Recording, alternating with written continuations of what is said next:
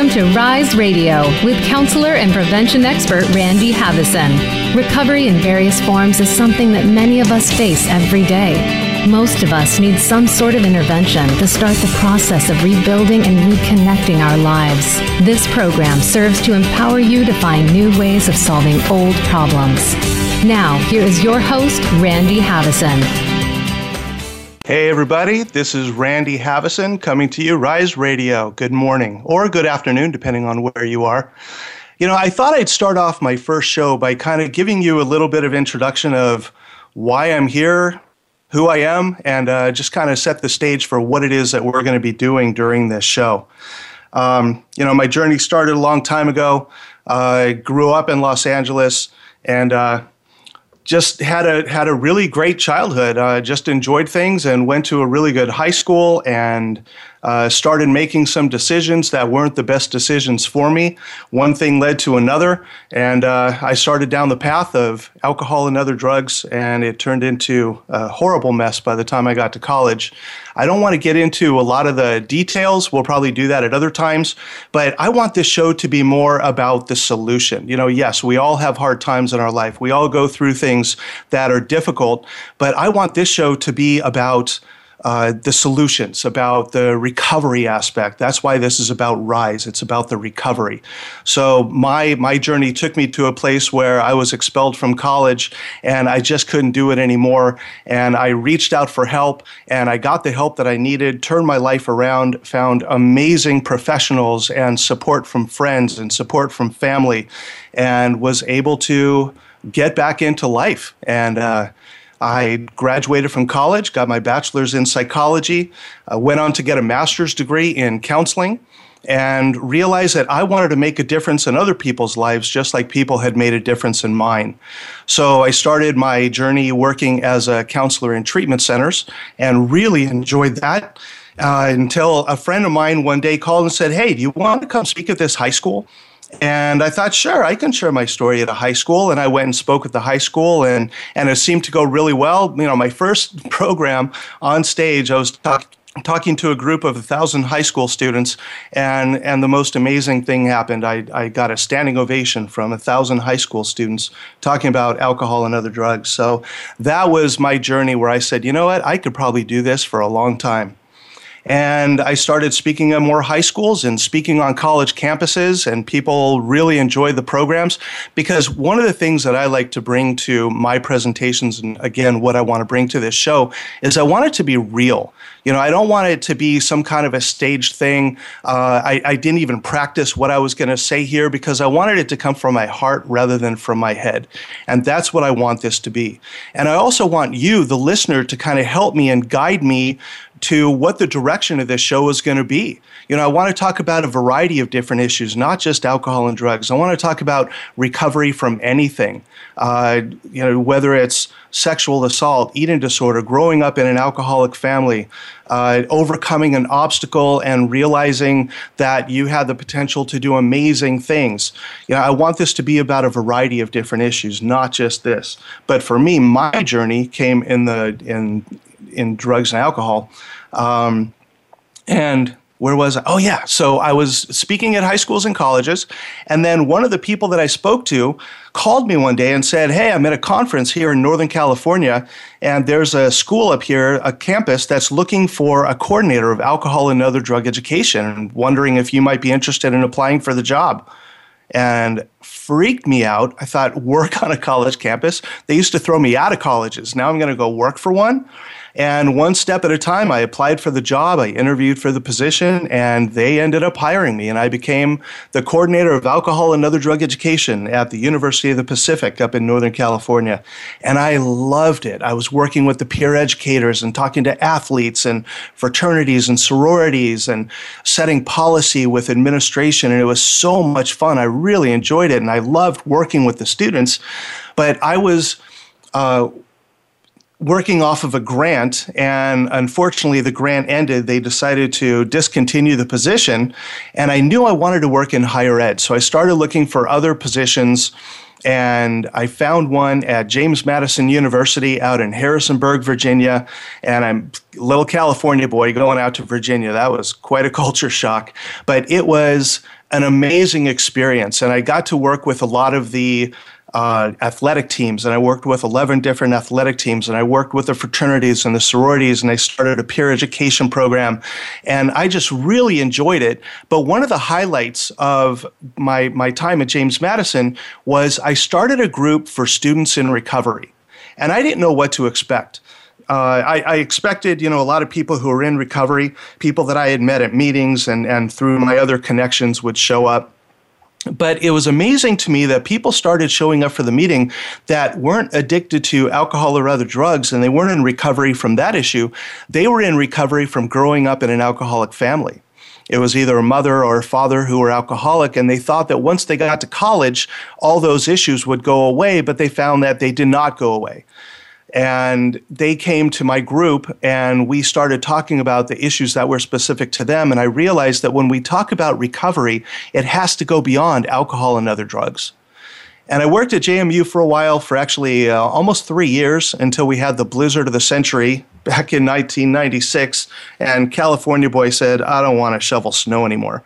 So I looked for other jobs, said thank you to James Madison, left on really good terms, and found a position at a university down in South Georgia and they had a, a, grant from the U.S. Department of Education to put together a comprehensive program, and they hired me to come down and uh, and start their program. And within a year, we had an amazing program set up, and it actually was recognized by the Promising Practices Manual as being one of the most effective, comprehensive alcohol and other drug education programs from campuses around the country. So that was a huge honor, and I, I was so grateful for that. And that's when other schools started calling and saying, hey, can you help me do a program on my campus? Can you come speak to our students? And I realized that I could reach more people as a professional speaker than on, on a variety of campuses rather than just working on one campus. So I took that leap and and uh, terminated my position at Valdosta and moved up to Atlanta and became a professional speaker. And that was a, a, terrifying yet exhilarating experience just like this you know hosting a radio talk show. I mean this is this is crazy. When you think about where i came from and where i am today i'm just extremely grateful and extremely humbled for this opportunity. And again my hope is to to empower you and inspire you and educate you to live your life in a better way. And i'm sure i'm going to learn a lot through this show as well. And that's what it's all about. So i want to bring on guests from a variety of different fields although you know my field is uh, higher education, alcohol and other drug education, health promotion, health education. So we're going to be spending some time talking about that, but I want to expand it beyond that. And again, it's really going to depend on you, the listener. I'm, I am hoping I'll get your comments, your questions. Uh, this is a call in show, so feel free to call in if you have a question or you want to make a comment. Um, we, we welcome that. And also on the website, riseradioshow.com, there's a place where you can make comments and ask questions, and, and I will answer every question and, and address every comment that comes through. So feel free to do that. So as a speaker, everything was wonderful and, and, and great, and I was felt like I was really making a huge impact uh, around the country. And then I found my wife and we got married and, and it was an amazing relationship and, and we are still married. I think we're at 13 and a half years, almost 14. Oh, I'm sure Jill will correct me if I messed that one up. But I think it was 13. We're coming up on 14 in, in December, November, December.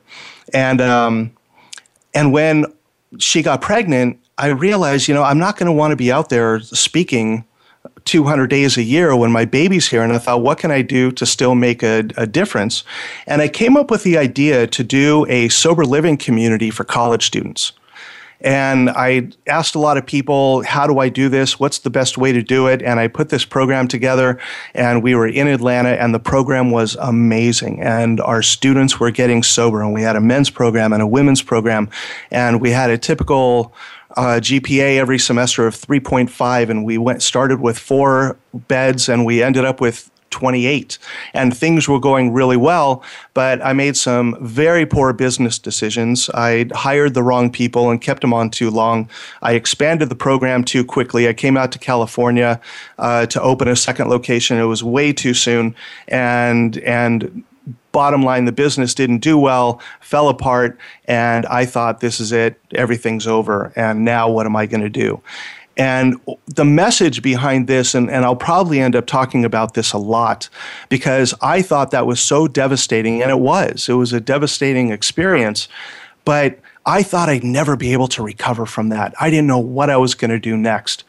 But I, I, leaned on the support of my family and friends and realized that speaking is really my passion. And I started working my way back, and I came up with Rise uh, as kind of the the guiding light of my my business because Rise is about recovery, intervention, support, and education. And I love the phoenix as the symbol of rise because the phoenix every now and then crashes and burns, but always comes back brighter and stronger. And I started working my way back and, and I wrote my book, Party with a Plan, which was amazing. And I don't think I ever would have done that if, if I was still doing the Hero House program. But today I'm an author and I have a book and it was an, it's a number one bestseller on Amazon and I'm so grateful for that. And then I get a call from uh, an email from Voice America from Joel, my producer, saying, "Hey, I saw your profile on LinkedIn and I looked at your websites. Would you be interested in doing a radio show?" Who would have ever thought that I would be the host of a radio talk show? But here I am and and I'm really excited about where this is going to go and and how it's going to unfold and and manifest itself and just completely grateful for all the opportunities that that I have in my life and and I have all my family and friends especially my mom and dad who've been so supportive through this whole thing. I'm still close to them and they're amazing people and and just I'm so grateful so I was just given the cue that we have 1 minute until break and I want to kind of let you know that after the break break, I'm going to be bringing a guest onto the show. I'll be having guests throughout, you know, every week. I'm hoping to have a different guest addressing a different topic. And I'm bringing on Doug Everhart. Doug is the uh, director of wellness and health education at University of California at Irvine. And he's been a friend of mine for 26 years now. And we're going to talk about the evolution of health promotion and health education in higher ed. And he is the director, or he helped start a program called Step Up, which is an amazing program. And I'm so excited to talk to him and, and let all of you know about this program. So we will be coming back in a few seconds and tune in you know, well, I, I, don't know what to say. What do you say when you're a host when you're taking a break? Anyway, we'll come back with Doug Everhart after this break. This is the home of the top life coaches, entrepreneurs, and success drivers. The Voice America Empowerment Channel. How do you define work? Is it that mundane Monday through Friday place that seems to be sucking a third of your life out of you? Or have you made it a place of personal fulfillment, achievement, and purpose? If you are looking to make your work life the latter, tune in to Working on Purpose with Elise Cortes. There are all kinds of inspiring work life stories told by people who have made work something to look forward to every day. Working on Purpose can be heard every Wednesday at 6 p.m. Eastern Time, 3 p.m. Pacific on Voice America Empowerment. Do you or somebody you love have a struggle with abuse? You don't need to be a slave to your abuse anymore. Listen for Beyond Abuse, Beyond Therapy, Beyond Anything with Dr. Lisa Cooney. Dr. Lisa overcame struggles in her own life Two decades of sexual, emotional, and physical abuse nearly took their toll. In her 20s, she turned her life around and set upon a path to help others. She can help you find the key to take control of your life too. Listen every Tuesday at 10 a.m. Pacific Time, 1 p.m. Eastern Time on the Voice America Empowerment Channel. Build a better business, achieve that goal, make good on that resolution. The Voice America Empowerment Channel. It's your world. Motivate change, succeed.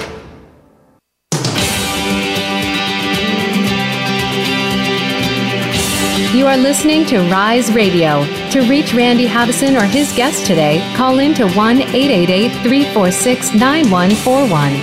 That's 1 888 346 9141. You may also send an email to Randy at riseradioshow.com. Now, back to Rise Radio. Okay, and welcome back. And on the line, we have my good friend and someone that I respect and admire greatly, Doug Everhart. Uh, I'm going to read his bio here. Uh, Doug, after completing a BS in engineering at the University of Redlands in 1989, Doug began his student affairs career, continuing on as a housing residence life staff, where he served for five years as an RA and RD. He also dabbled in career services, recreation, student activities, orientation, and Greek life. After identifying his passion for substance abuse prevention, he completed an MA in education and counseling in 1991, also from the University of Redlands. After successfully writing and implementing a federal grant from the Department of Education, he developed a comprehensive substance abuse prevention program at University of Redlands, strongly based in peer education and student programming. He took that model to the University of California, Riverside in 1998, where he successfully implemented and expanded the model over 12 years. In the summer of 2010, he accepted a position as alcohol programs manager at University of California Irvine's Health Education Center, now the Center for Student Wellness and Health Promotion.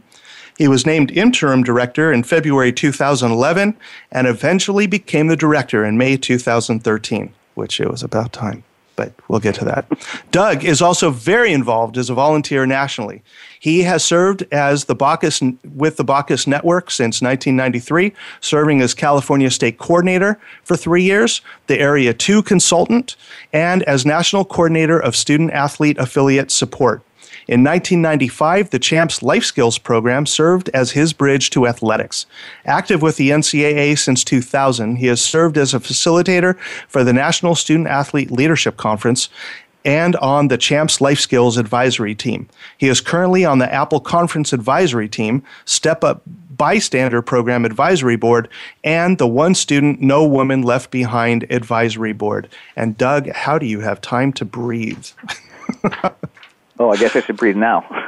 yeah, breathe now. That'll be yeah, good. That, that's a, that's a good thing. Yes, and thank you so much for coming on. I really appreciate this. And Absolutely, I just congratulations you, on the show, Randy. So so proud ah, of you. Thank you, thank you. I appreciate that. Yeah, it's been quite the journey, but I, I'm very grateful to be here.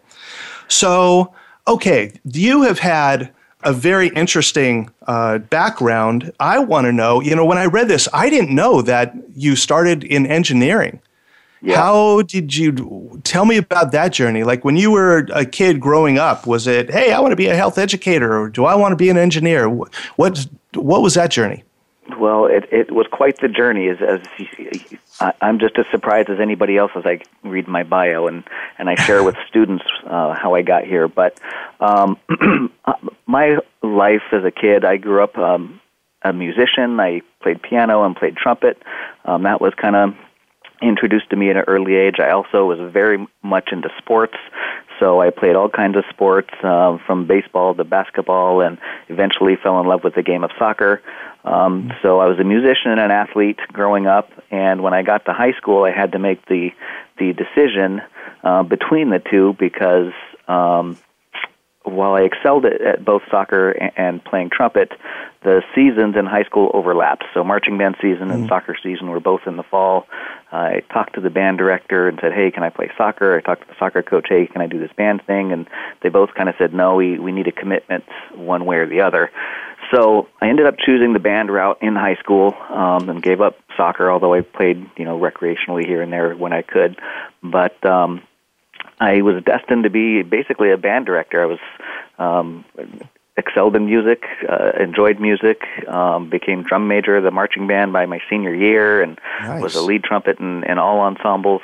But um, the band director came to me and said, "Well, I, I want to encourage you as to as a musician to be a band director. You've got so many other talents academically that would pay much better than a than a, a music teacher. So I, I would encourage you to just look at other options. Not that I want to discourage you because I think you'd be great. So as a typical 80s college kid wanting the the money and the homes and the cars uh, in my future i the the money thing resonated with me. So i said i know i don't want to be a doctor. I know I don't, I don't want to be a lawyer. So i kind of looked at engineering because i liked physics i liked math i liked building and designing things. So i started talking to people. Uh, my mom worked at the university of redlands so she scheduled an appointment for me with the uh, chair of the department so uh, after a conversation with him, uh, he convinced me that it was a good program. Um, so I stayed home in Redlands uh, and went to the university and majored in engineering, and then got the best of both worlds in a sense because the band director said, "Well, since you're going to stay locally, why don't you stick around and, and help me teach uh, the the marching band?"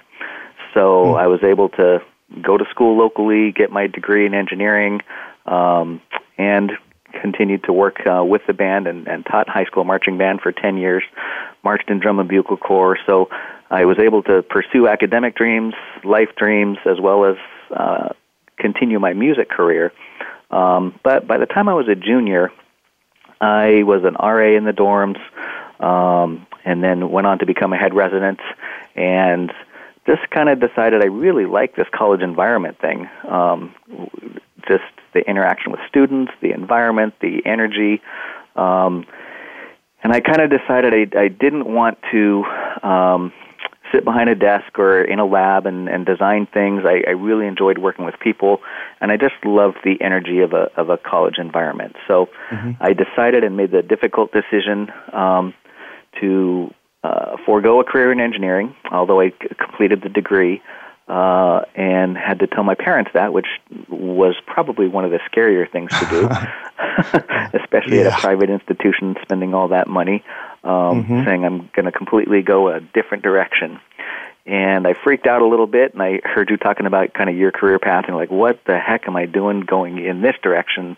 Um, never thought that was a possibility. So I went to the Career Center and just kind of bounced the ideas off of them, and they said, Doug, um, you know, 20% of college graduates actually go into a field that is directly related to their major. 20%. Mm. So wow. you're not alone. It's about getting a degree, it's about completing the process, and then it's about finding what you're passionate about. So yeah. that really validated the decision because I was really passionate about the college environment and, and helping students. That's why I got involved as an RA, that's why I got involved in student activities. Uh, on a college campus, and I just wanted to continue that. So, yeah. well, let me uh, ask like you this: when you yep. were when you were doing the engineering, did you feel uh-huh. like that was your passion?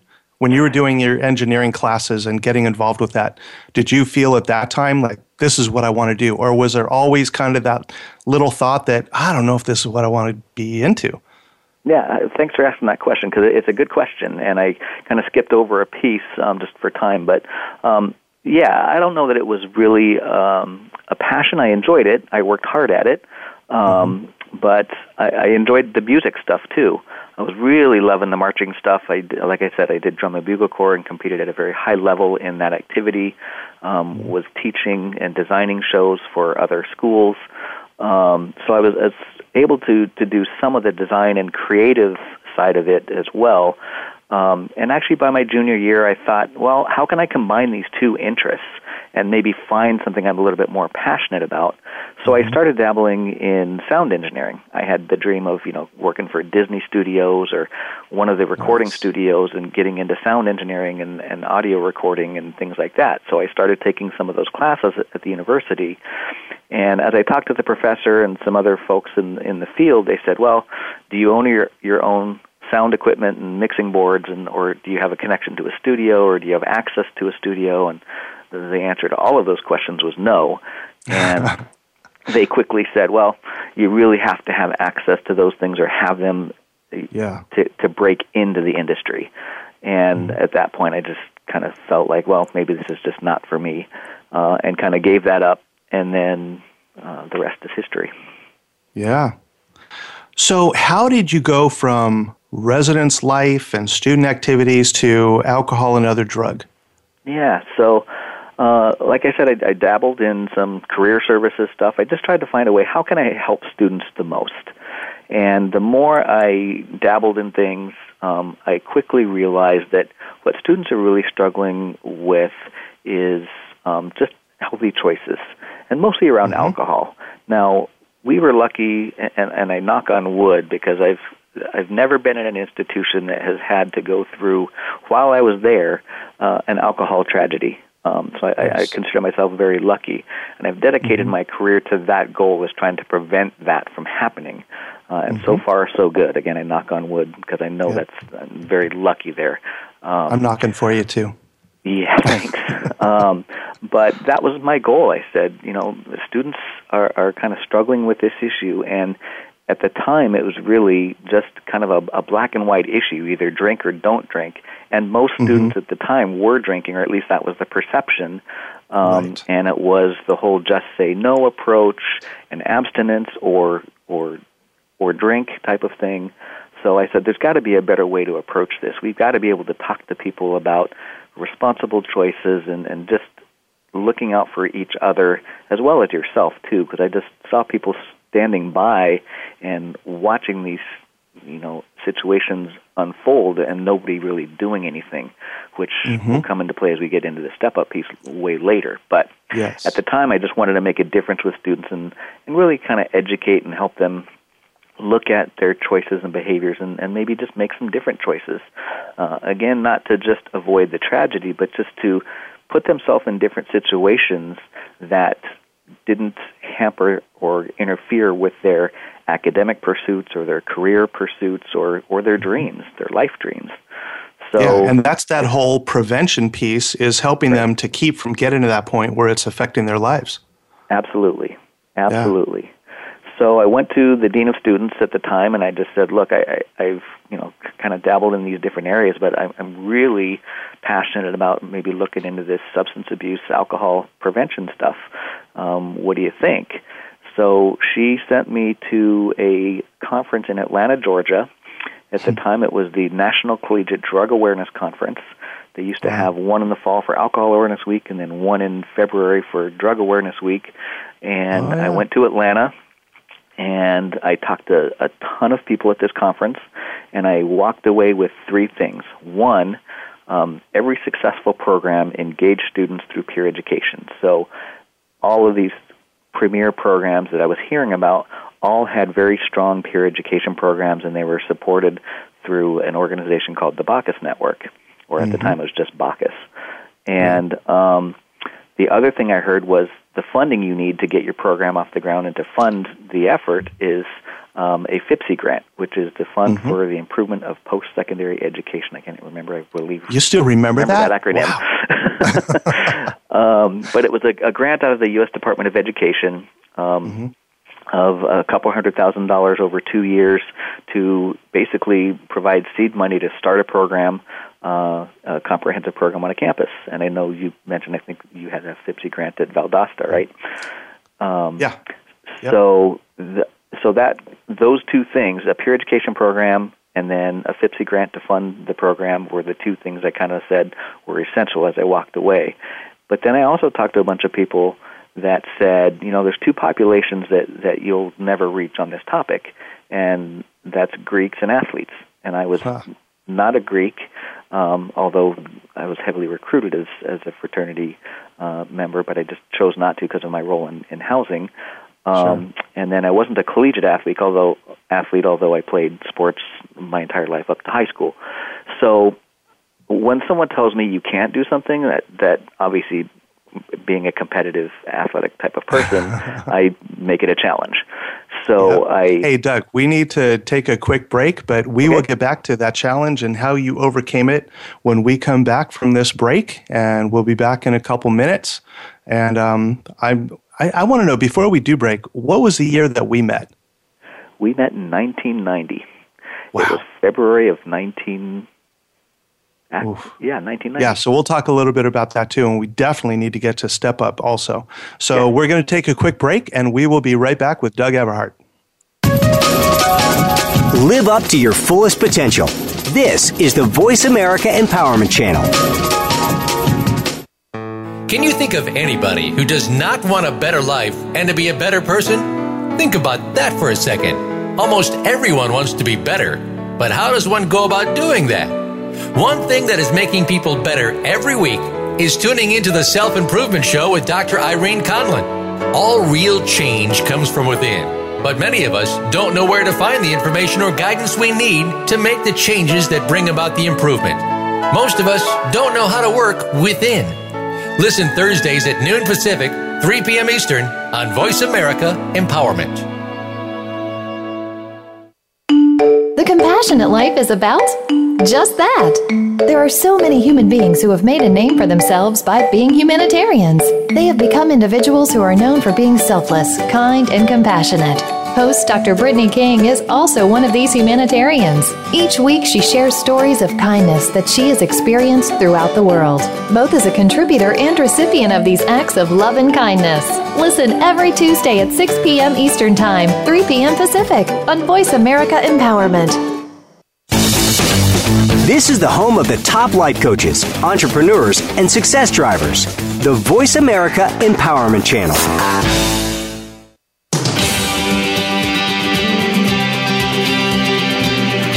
You are listening to Rise Radio. To reach Randy Haveson or his guest today, call in to 1 888 346 9141. That's 1 888 346 9141. You may also send an email to Randy at riseradioshow.com. Now, back to Rise Radio.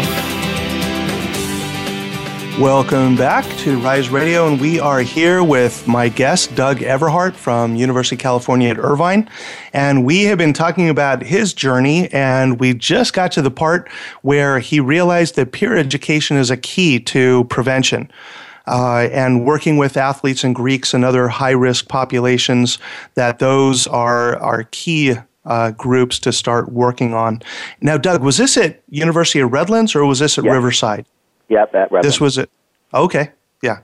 And this was what year was this when all this started happening with Bacchus and FIPSE?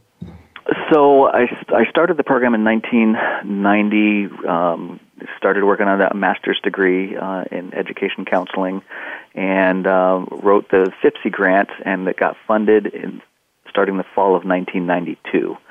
So first couple of years, I was kind of getting the peer education group started, starting to do some programming. Then we got our FIPSE grant to really get things moving and, and going. And um, the FIPSE grant basically funded two things: a peer education program as well as some um, substance-free programming initiatives, which I tied intramurals and recreation into it. So that's where I kind of mm-hmm. was I uh, connected the athletic interest uh, with the grant and substance abuse prevention as kind of a healthy uh, alternative substance free programming option. Um, so we really tied our intramurals and recreation stuff into it. So nice. um, as we built our peer education program, I know right before the break we are kind of talking about that. How did you mm-hmm. break into the athletes and Greeks who I was told I was never would never reach? Um, we I, I built a, a what I call a population based peer education model. So many campuses had uh, topic based models, which is you train students in specific topic areas and then they go out and educate and raise awareness on that particular topic. Well, I felt it was better, um, at least for our campus, to try and reach specific populations, spe- specifically because I was given this kind of challenge. So um, I said, well, let's get a bunch of Greeks to see if they would be interested in educating each other versus hearing from me or students that are not Greek um, talking to them about these these issues. And then the same thing with athletes. So mm-hmm. I started recruiting uh, specifically some Greek members and specifically some student athletes. And then I also had general uh, students who would work with the housing communities and student organizations and things like that. So um, what I did is trained them um, in the topic of alcohol and substance abuse prevention, and then they specifically did programming and outreach to their own populations. So they had the credibility, they had the relatability, they spoke the language of their peers, um, which was, to me, a, a much more effective way to go. So that's kind of how the bridge started. And then through the two years of the grant, as the program continued to grow, our program started getting national recognition from the Bacchus organization and, and other awards. Um, the grant ran out, and at the time uh, the university had to decide what they wanted to do. Um, so they continued the position, and they said the only way we can uh, have this position continue is if you take over um, the Greek advisor role um, and then oh, take wow. over running our uh, intramurals and recreation department. Wow. Um, so I said, okay, uh, as long as I can continue to do the substance abuse work, I, that obviously ties in, and, and I'll just tie that in. So they added that to the job uh, and I was able to, to work both. So I worked in athletics, wow. running um, the recreation and, and intramurals program. um, and then also re- continued the peer education and substance abuse efforts, um, but was also asked to be the Greek advisor for fraternities. And the Wow. challenge So there you've been was, wearing a lot of hats for a long time. Yes. so the challenge there was I, I was not Greek, so now I'm going to be advising an entire population when I don't have that relatability or credibility, although I had established credibility over the last few years through the peer education and the intramural program. Obviously, Greeks are they're very involved in in intramurals because they're competitive, uh, and I had built a great relationship with with all of the Greek organizations through that um, work. So it did give me that tie. So while it was challenging to kind of learn the ropes as you go in the Greek world, um, it was actually really eye opening. And I'll, I'll admit, I went kind of kicking and screaming because I'm thinking, uh, I'm an alcohol and other drug educator, and, and you want me to be the Greek advisor for fraternities? are, you, are you kidding me? Well, it Um, kind of makes sense. it, it kind of makes sense, but uh, I, I thought it was But yeah, big a challenge. huge challenge. Yeah. Um, and it was. I mean, there there were some challenges, but I think I also had the um, respect of the students and the organizations through my other work, and it allowed me to to build that bridge even stronger as an advisor within within the population. So over time, I kind of built that relationship, and I still am in contact today uh, with many of those former Greek leaders. In fact, our local high school Nice. football coach was one of those Greek leaders that I worked with. Wow. Um, I'm actually coaching uh, our club, my son's club soccer team, with one of those former Greek leaders. He's an Huh. assistant coach with me. So those relationships were were built strong, and, and they've lasted um, my entire life. So. Um, And don't you find that that's one of the biggest rewards of being in this field is when you watch these students go on to be successful and and and do great things with their lives? I mean, is that kind of what your one of your Absolutely. rewards is? that that was the whole goal like i said from the get go was just to help students make you know good decisions that they can then achieve their their life dreams uh, and succeed and that's really all we all want in in Yeah. higher education right um, Absolutely. work for that goal Hey, I want to talk a little bit about Apple because I know that Yep. that's been going on for a while and it's such an amazing organization. Um, how did that start up and, and where is it now? And what have you seen the evolution of the Apple conference? And a little bit talk because a lot of people might not know what the Apple conference is. So a little background on on how that came about. Yeah, so the uh, Apple conference was introduced to me actually, ironically, by the athletic director at Redlands at the time in 1995. He got a brochure about this, you know, conference, um, and then uh, also the the Champs Life Skills program uh, that the NCAA was starting. So I looked into both and uh, went to the first Apple conference in 1992 at Stanford University. Took a couple of student athletes. Uh, the whole Apple conference is basically a kind of health and wellness education model specifically designed for athletics departments uh, and helping student athletes. So And how many how many campuses would you say are involved with Apple today? Oh, across the country, who- I have Yeah. no idea the number, but it's it's got to be in the Hundreds, thousands right? now. Uh, I would say thousands of Thousands? campuses. Yeah. Um, only because it's about 80 campuses per year, and it's been around you know 20 something years. So wow. um, yeah, 25 years. I think they had their 25th anniversary this, this year or last year. But Wow, uh, that's great. So uh, hundreds, if not maybe over a little over a thousand uh, campuses. Um, That's wonderful. but but yeah, it basically helps specifically athletics departments and student athletes address. Uh, uh, started with just alcohol and other drug issues, but not, then it kind of expanded to other related health and wellness issues. So um, it's a, it's a great model, and many athletics departments go. And the whole thing is you you bring a team of people. Um, athletic administrators, coaches, student affairs professionals, AOD professionals, and then they always encourage you and now require um, you to bring at least two student athletes with you.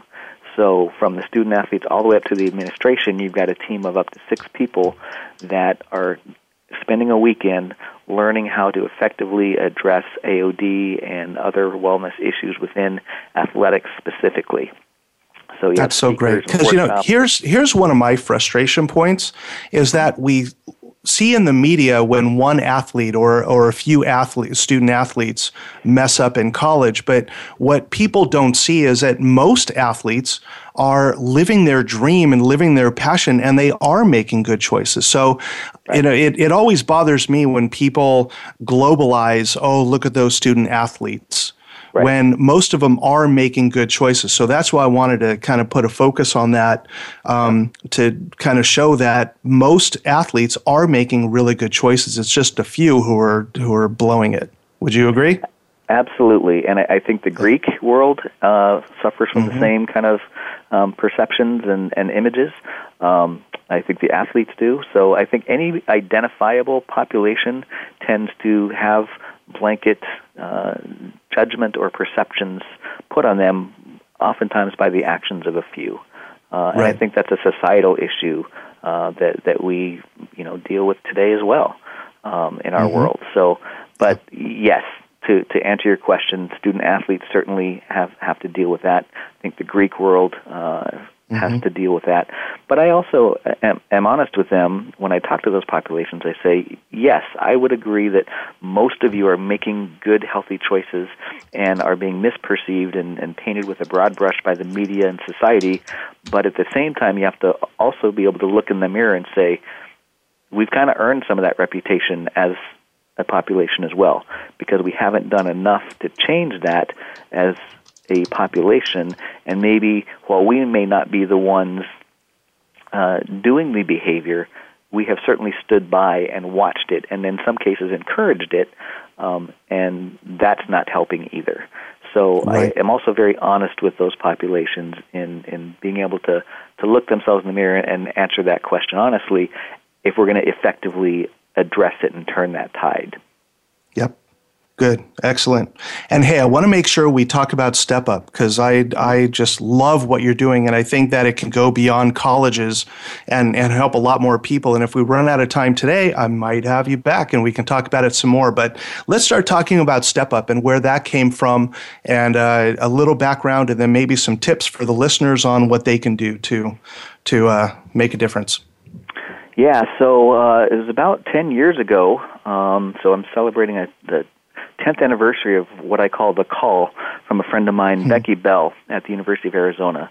And the two of us were working uh, with the Champs Life Skills program, working with student athletes across the country, but certainly on our campuses. And she happened to call me and said, Hey, um, this um, professor and researcher, Dr. Alan Berkowitz, was just on our campus talking about this bystander uh, theory and bystander behavior, and it was really interesting stuff. And and she asked if I was familiar with him, and I and I was, and I had actually seen him speak and had gone to some of his trainings. Um, and she was saying this is something that we can use to put together a training for student athletes to address a lot of the things that we're doing. So um, I totally agreed, and I said, I'm in. Let's put a team of people together. So we got the NCAA involved, we got the Bacchus Network involved, we got the Apple conferences involved, and nice. we went to work in 2006 and spent two years doing some research and development to put together a bystander intervention program, which basically was recognizing that most people are making good, healthy choices. We just need to also empower those people and anybody to intervene in situations where they might see something that they're concerned about. So, mm-hmm. in our research of, of students and surveying student athletes um, uh, at three different campuses the University of Virginia, University of California, Riverside, where I was at the time, and the University of Arizona, we were asking kind of student athletes what are the things they're seeing? Do they see them, themselves as leaders that could potentially make a difference? And would they like training um, on this bystander stuff to, to help them be more active, proactive bystanders. And all of the results came back overwhelmingly positive to support this uh, initiative. And we went to work in developing the program. So it was released. That's great because would you? So what you were finding was a lot of people wanted to help, but they didn't know how to help. Yeah. So there's and, this and altruism that's, yeah. in, that's natural mm-hmm. in everybody that you want to help someone, but there's what we call the bystander effect. In you often determine your actions based on what you see around you, mm-hmm. and in cases where there's a lot of people around you, you may see other people not reacting, which is, and then you decide not to react because you think nobody else is reacting, so why should I? Or, or maybe I'm seeing this wrong. Um, right. So that's what we call um, pluralistic ignorance. You're going to ignore mm-hmm. it just like you perceive everybody else is. And then there's also mm-hmm. this thing of diffusion of responsibility, and these are two key com- uh, concepts that Dr. Berkowitz talks about. Um, diffusion of responsibility is well, there's all these other people around, and certainly someone else has better experience or knowledge or skill than I do, so I'm going to let somebody else handle it. There's enough people that yep. somebody else can can take the responsibility, so I'm not going to. So those two things tend to help people not intervene when their gut's saying this person needs help or I'm seeing something concerning, but I mm-hmm. can't quite get myself to do it. Right, and it's scary. I mean, it's it's hard to put yourself out there where you're the one who's who's making that intervention. So Absolutely. I think you've come up with some strategies and some things that people can utilize. Yep. In order to do that, what yeah, are some of the we, tips you can give our listeners?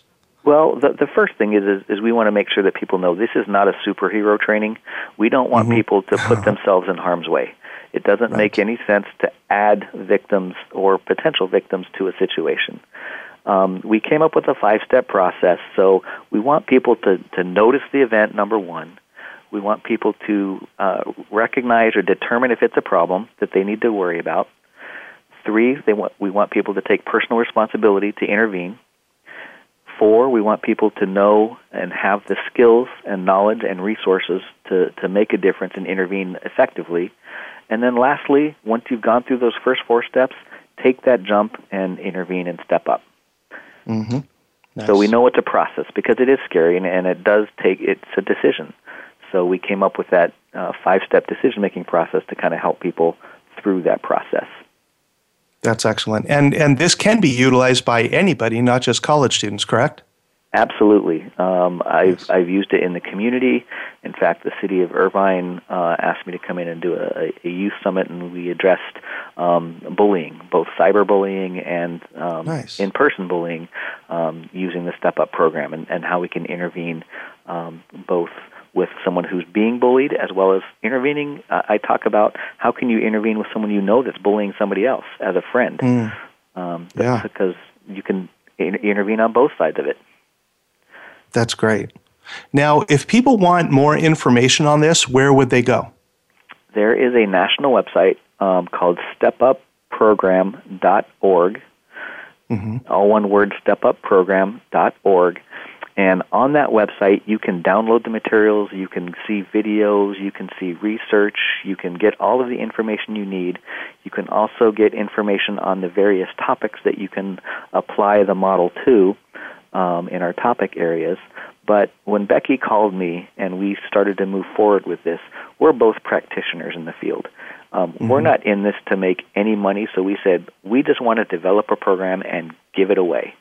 So the whole thing is free. You download the materials off the website and you run with it. Now, we have some things, obviously, that we want people to um, make sure that there's fidelity in the program and that we uh, ask that you don't change the model um, you incorporate all of the key components, and all of those are listed on the website. So if you're going to call it Step Up, we want you to implement it and use it um, to to meet your needs. But all of the key components and information need to stay intact in order for the program to, to maintain its fidelity. Sure, absolutely. And another thing that, that I'll do, you know, I just put together riseradioshow.com, uh, the website, and I'm going to start a resource page and I'm going to put a link to the Step Up program on, on the website. So if people okay. want more information and want to get in touch with you or learn more about it, they'll be able to do that through our website too. Absolutely. Cool. Nice, because you know one of the things you know it made the news a little while ago that that case up at Stanford, uh, mm-hmm. where people actually stepped up and yeah. and made an intervention and helped that young woman, and hopefully will bring him to some justice, more justice than what was handed out. But right. um, but it was it took a bystander to help out with that. Yeah, and that that's just a one great example. And I mean, we we know it happens a lot, um, but that was just a, a highly publicized uh, a case, um, and, and obviously the injustice that that was handed out um, was what started the firestorm. Um, but then once people realized that if it weren't for these two graduate students riding their bikes across campus that decided to investigate something that looked a little weird and then mm-hmm. following through on their gut and intervening, um, we would have never had this case come forward. So not only would yeah. there not have been the injustice that happened, there wouldn't have even been a case to talk about. So who knows what would have happened. So, but the other question we ask um, those of us, uh, uh, uh, for instance, on the Step Up Advisory Board, have talked about um, how do we even go a step further in how, where were the people before the situation mm. behind the dumpsters even occurs? How do we get yeah. people to step up and recognize as they're leaving the party or even before they're leaving the party that you know these two are very intoxicated um, what can we do to, to look out and watch and protect someone that, that may be in, in harm's way um, so taking it just to the point of how early can we see things to intervene before we even have to have a, a case to be heard right mm-hmm. Absolutely, and you know that's kind of that's funny that you say that. It's that was a nice lead in, and we didn't plan this, but that's where my party with a plan program comes in. That if you plan your party before the night, and you kind of set a limit for yourself and know what you're going to do and who you're going to be with and where you're going, you can avoid some of those situations as well. Yeah. So I think it comes down to education and prevention to keep some of these things from happening. Yeah, and that key is, just one point, if I can make real quick, is yeah. one of the things that I've added to our UCI version of the program is really surrounding yourself with the people that care about you because mm-hmm. that's who's most likely to intervene when needed to protect you and the people you care about. So I've asked students uh, on our campus, how many of you, if someone that cared about you was concerned about your behavior, would want, would you want to say something to you? In other words, if you knew someone that cared about you was concerned about your behavior, would you want them to tell you? And 90 to 95% of students say yes, absolutely. Mm-hmm. So then I follow up with, then why do most people not talk to the people they care about when they see things they're concerned about in their behavior? And then people talk about, oh, it'll ruin their friendship, it'll ruin our trust, mm-hmm. it'll damage the relationship. But a lot of those things are just in our head. So I ask students, can we get better at two things? Can we get better at talking to the people we care about when we're concerned? And two, can we get better at listening to the people that care about us? Because think about what they had to go through to talk to us and mm-hmm. share what they're feeling. Can we get better at listening to that message and then responding without being defensive and taking it in? So exactly. if we can do those two things, I think this world, our campus environments are going to be a much better place. Not that they're bad I to totally, start with, but yeah uh, if we can do those two things, um, we can protect the people we care about much more effectively. Absolutely. And and are there tips and, and specific things that people can do on the website and ways to intervene? Yep. All of those things are, are, broken down by topic and, and specific strategies for each topic. And obviously, you have to know your resources and your campus environment and, and what you have available to you, or your community for that matter. Because, like you said, it's not just about campuses, it's, it can right. be applied anywhere. Oh, absolutely. Office settings, Yep. Uh, family situations, which are, mm-hmm. are sometimes the most difficult. But yeah, I, I, if we can educate people better about how to step in and say, "Hey, I'm concerned about you. Let's let's do something different." Yeah, the world would be a much better place. I agree with you. Yeah. And, and it can start with something as simple as just helping someone find directions or something very simple. You notice someone looks lost. Hey, can I help you find something? Versus just mm-hmm. ignoring it you know, it starts with the simple, and then then the larger things become easier to address. That's true. Doug, thank you so much for for coming on, and you were my first guest. This is so awesome. Well, and again, I was just Randy, told that congratulations. we're so oh, proud you. of you, and and happy to be here and support you. Um, but uh, happy to do it again as well if you need. Yeah, definitely. We'll, we will be doing this again. I, I think we'd have a lot of fun, and we uh, have a lot to talk about. There were I made this whole list of things I wanted to talk to you about. We didn't even get through all of them. So next time we will. And right. uh, for those of you who are tuning in, next week we have Katie Koestner, who's going to be joining us. She started a national movement on uh, on sexual assault on college campuses, and she just uh, her and her team put on a conference up at a college in upper upstate New York, and I can't wait to hear how it went. And we're going to be talking to her next week about her journey and and what she's doing as part of the solution so that we can all rise above our challenges. So thank you, Doug, and thank you, everybody, for listening. And I think I now get to wrap up my first show. So until next week, take care.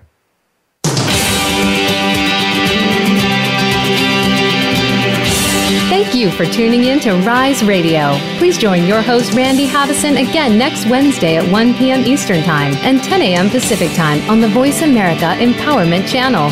Until our next show, have a great week.